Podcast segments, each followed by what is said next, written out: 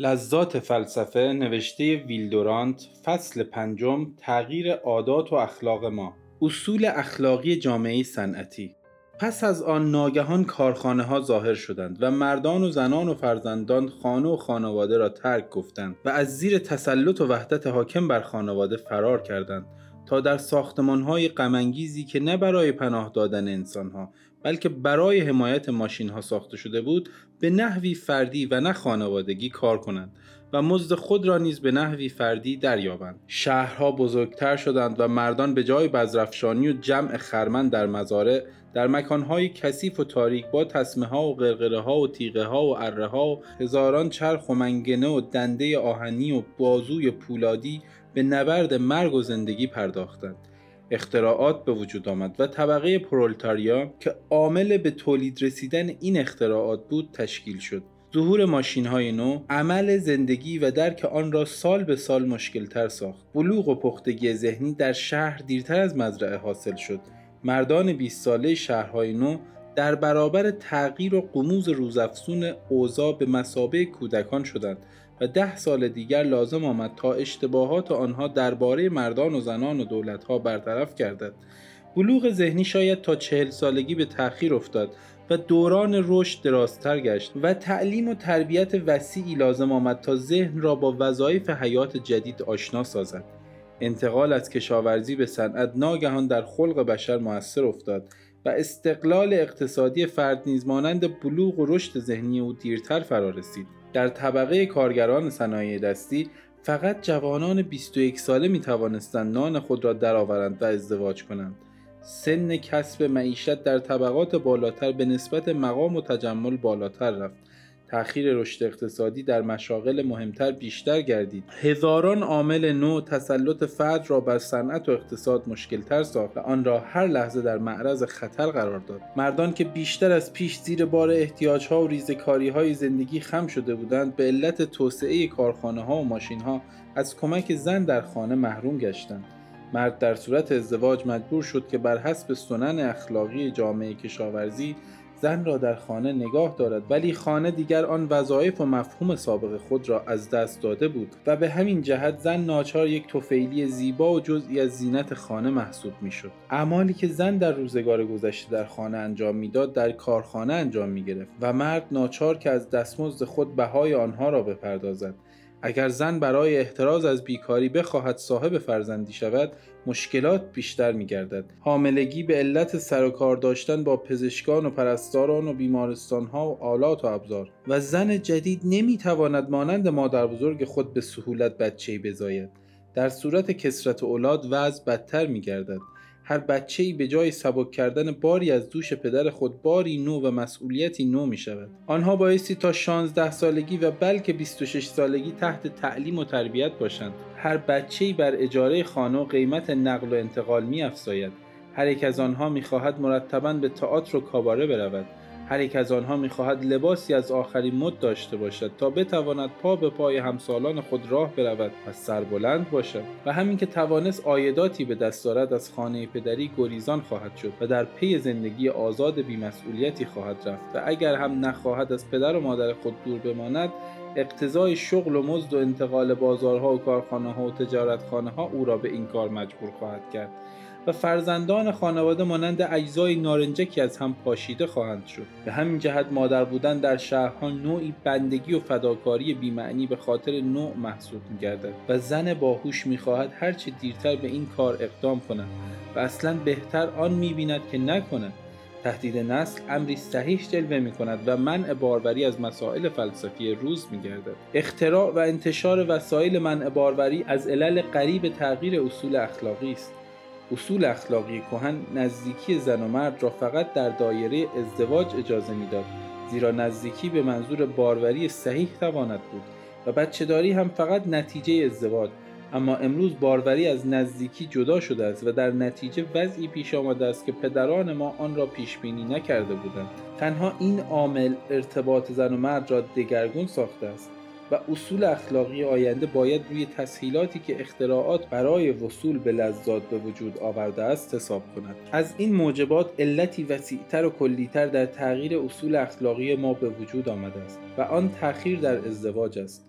در سال 1912 میانگین سنی ازدواج مردان در پاریس به سی رسیده بود و در انگلستان 26 بود احتمال می رود که در این 17 سال اخیر این معدل در انگلستان بالاتر رفته باشد و بقیه دنیای صنعتی متمدن دیگر نیز همین راه را پیموده باشند زیرا آداب و رسوم نیز مانند مد از پاریس می آید. این تأخیر ازدواج بیشتر در طبقات شهرنشین است که برای پرورش بدنی و ذهنی اطفال توانایی بیشتری دارند. بسیاری از آنها هرگز ازدواج نمی کنند. در سال 1911 از 36 میلیون نفر جمعیت انگلستان و ویلز یعنی از 20 میلیون نفر جوان 7 میلیون تن خود را از قید ازدواج برکنار داشته بودند.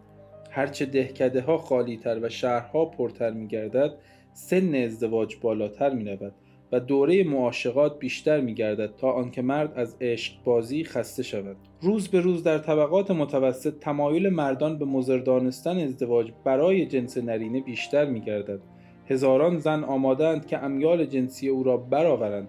اگر داشتن فرزند رنجبار است و اگر به جای خانه در آپارتمان می‌توان زندگی کرد ازدواج بجز ارزای میل جنسی چه نفع دیگری دارد؟ مرد غرب می‌بیند که چگونه دوستان متأهل او پیوسته رنج می‌برند و کار می‌کنند. تا زنانشان در راحت و تفنن مناسب مقامشان فرو روند و تعجب می‌کند که چه امری موجب می‌شود تا مردان چنین بردگی و رنجی را تحمل کنند. مرد غرب سطح عالی و احترام آمیز زندگی طبقه متوسط را می‌بیند و مشاهده می‌کند که این طبقه دخترانشان را در پالتو پوست و اتومبیل و در میان پرستاران میپرورند تا آنان را به شوهرانی پولدارتر بدهند و میاندیشند که چگونه با آیدی ناچیز خود می‌تواند این همه وسایل راحت را که به روزگاری دراز فراهم شده است تهیه کند.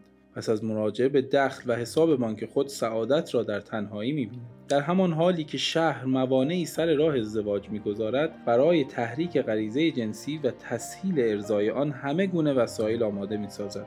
رشد جنسی مانند سابق زود دست می‌دهد ولی رشد اقتصادی دیرتر می‌رسد. تهدید شهوات که در زندگی روستایی امری معقول و عملی به نظر می‌رسید در جامعه صنعتی که ازدواج را تا سی سالگی به تأخیر میاندازد امری دشوار و غیر طبیعی می نماید شهوت ناگزیر سر بر می آورد و کف نفس مشکل می گردد افت که وقتی جزو فضایل بود مردود می شود و حجب و حیا که بر شدت عشق و محبت می افزود از میان می رود. مردان به کسرت گناهان افتخار می کنند و زنان می خواهند در لجام گسیختگی با مردان همقدم شوند. عشق بازی امری عادی می شود و فحشای رسمی نه بر اثر مراقبت پلیس بلکه به علت رقابت فحشای غیررسمی از کوچه و بازار برچیده می شود. اصول اخلاقی جامعه کشاورزی از هم می پاشد و جامعه شهری دیگر آن را به حساب نمی آورد. لایبنیتس معتقد بود که مردان برای تعهل باید یک عمر تأمل کنند. و اکنون جوانان ما ظاهرا با او هم عقیده هستند. برخی از آنان آنقدر تأمل می کنند که از راه ملال و عذوبت به ازدواج تن می دهند بعضی از آنها در پارک های شهر از طریق روزنامه های دست دوم اطلاعاتی دست دوم درباره امور جامعه و زندگی به دست می آورند و غالبا از گناهی به گناه دیگر می غلطند بعضی ها از مشاهده ساق های متعدد در کاباره ها خسته می شوند و بالاخره می‌فهمند که رقاصه ها همه مانند یکدیگر آکنده از عیب و نقص هستند. پس از آنکه به بیثمری تجرد پی بردند مشکلات ازدواج در نظرشان ناچیز می نماید و مسئولیت روزافزون ازدواج و مسائل پیچیده آن را صد بار بر بیحاصلی و بلحوثی تجرد ترجیح می دهند. ما نمی‌دانیم که چه مقدار از مفاسد اجتماعی معلول تأخیر ازدواج است. بیشک بسیاری از آن نتیجه علاقه اصلاح ناپذیری است که به تنوع داریم زیرا طبیعت ما به یک زن بسنده نمی کند بعضی از آن معلول حس حمایت مردان است که حمایت از معشوقه تازه ای را بر محصور بودن در چهار دیواری خانه ترجیح می دهند. ولی ظاهرا بیشتر این مفاسد از تأخیر امر بابرکت ازدواج ناشی می شود و حتی فساد پس از ازدواج نیز بیشتر محصول عادات پیش از ازدواج است ما باید بکوشیم که علل اجتماعی و حیاتی پیشرفت صنعتی را درک کنیم و نتایج آن را که به دست خود انسان پیدا شده است ناگزیر گردن نهیم. اما این امر شرماور است که نیم میلیون دختر آمریکایی قربانی شهوترانی بشوند و در همان حال ادبیات و تئاتر ما با ولع پلید خود شهوت پرستی مردان و زنانی را که در نتیجه آشفتگی اجتماعی صنعتی از سلامت و راحت ازدواج محروم شده اند به پول تبدیل کنند. طرف دیگر قضیه نیز غم است زیرا در حالی که مردان ازدواج را به تأخیر میاندازند و با زنان کوچه و بازار به عشق می‌پردازند بسیاری از زنان در افت و حجبی بیحاصل انتظار می‌کشند. مردان در سالهای پیش از ازدواج برای ارزای شهوات خود با نهاد عالمگیری روبرو هستند که با آخرین وسایل و تشکیلات علمی مجهز است. گویی دنیا برای تحریک و ارزای میل آنان هر گونه روش متصور را به هم چیده و جور کرده است. اما آن دختری که این مردان پس از ده سال ایش و نوش با دیگران می‌خواهند بگیرند باید معصوم و دست نخورده باشند تا شایستگی آغوش پرتجربه آنان را داشته باشند. بالزاک مرد عادی را در شب عروسی به میمون اورانگوتاری تشبیه می کند که بخواهد فیالون بزند. ولی این امر نامعقول است. شکی نیست که مقداری از این توقع نتیجه قیمت سنگینی است که پدران در برابر افت دختران خود می‌خواهند.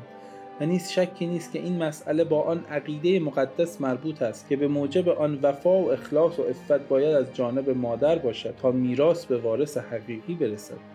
اما از نظر عقل محض این امر بی انصافی است و روزی از روی زمین محض خواهد شد. در این واقعیت که افت پس از بلوغ امری غیر طبیعی است بحثی نیست زیرا به امراض عصبی و انحرافات گوناگون منجر می شود و برای دوره انتقال از بلوغ به کمال که نیازمند به سلامت و راحت عقل و جسم است خطر بزرگی است. اگر عالم اخلاقی بر ضد روابط پیش از ازدواج قیام کند بی آنکه اسباب مقاومت و کف نفس را به دست بدهد خود را مایه خنده و مسخره دیگران قرار می‌دهد. ما در چنین دوره‌ای توقع عفت و کف نفس نمی‌توانیم داشته باشیم.